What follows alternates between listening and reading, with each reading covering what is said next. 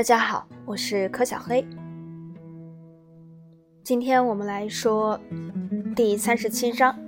殖民地世界的民族主义起义——全球通史从史前史到二十一世纪土耳其后半部分。一九一四年十一月，当土耳其加入同盟国后，英国人便同阿拉伯领导人麦加王子埃米尔侯赛因协商军事联盟，作为对阿拉伯人反抗土耳其人的回报。英国人同意承认战后各阿拉伯国家的独立，但这一承诺与英国人对抗世界对世界犹太复国主义的组织罗斯柴尔德勋爵所做的许诺相冲突。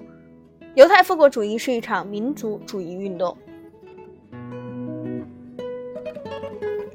早在19世纪最后25年中，已作为对愈演愈烈的排犹主义的一种反抗，而在欧洲犹太人中间发展起来。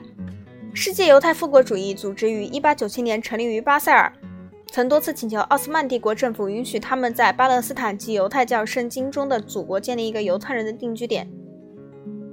由于土耳其卷入了第一次世界大战，英国和美国的犹太复国主义领导人趁机要求协约国允许他们在奥斯曼帝国灭亡之后，在巴勒斯坦建立一个犹太人的国家。他们获得了成功。1917年11月2日。贝尔福勋爵写信给罗斯柴尔德勋爵，宣称英国政府赞成在巴勒斯坦建立一个犹太人的家园，但不言而喻，不能做任何有损于巴勒斯坦现存的现存的非犹太人的社会的公民权利和宗教权利的事情。很明显，这一贝尔福宣言对与对侯赛因的承诺承诺和协约国之间瓜分奥斯曼帝国的秘密条约都是相冲突的。凯莫尔，凯莫尔在乘专列离开伊斯坦布尔前，前往阿格拉前现安卡拉时，在车窗前的留影。大家可以去找一找。最终的结果是签订了《瑟福尔条约》。一九二零年八月十日，根据该条约，法国得到了叙利亚托管地；英国除保护国埃及外，还获得了美索不达米亚和巴勒斯坦；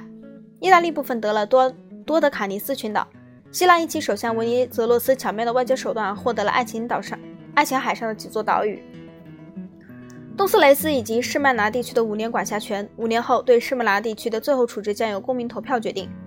亚美尼亚和汉治王国的独立得到承认。最后，苏维埃俄国由于同协约国干涉势力发生武装冲突，由于公布和否定了沙皇大臣们所签订的秘密条约，没有得到君士坦丁堡土耳其海峡。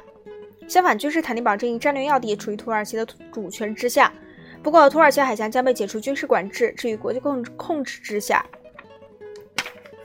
然后，我们之后下个星期下周会说剩下的。嗯。这里是第三十七章：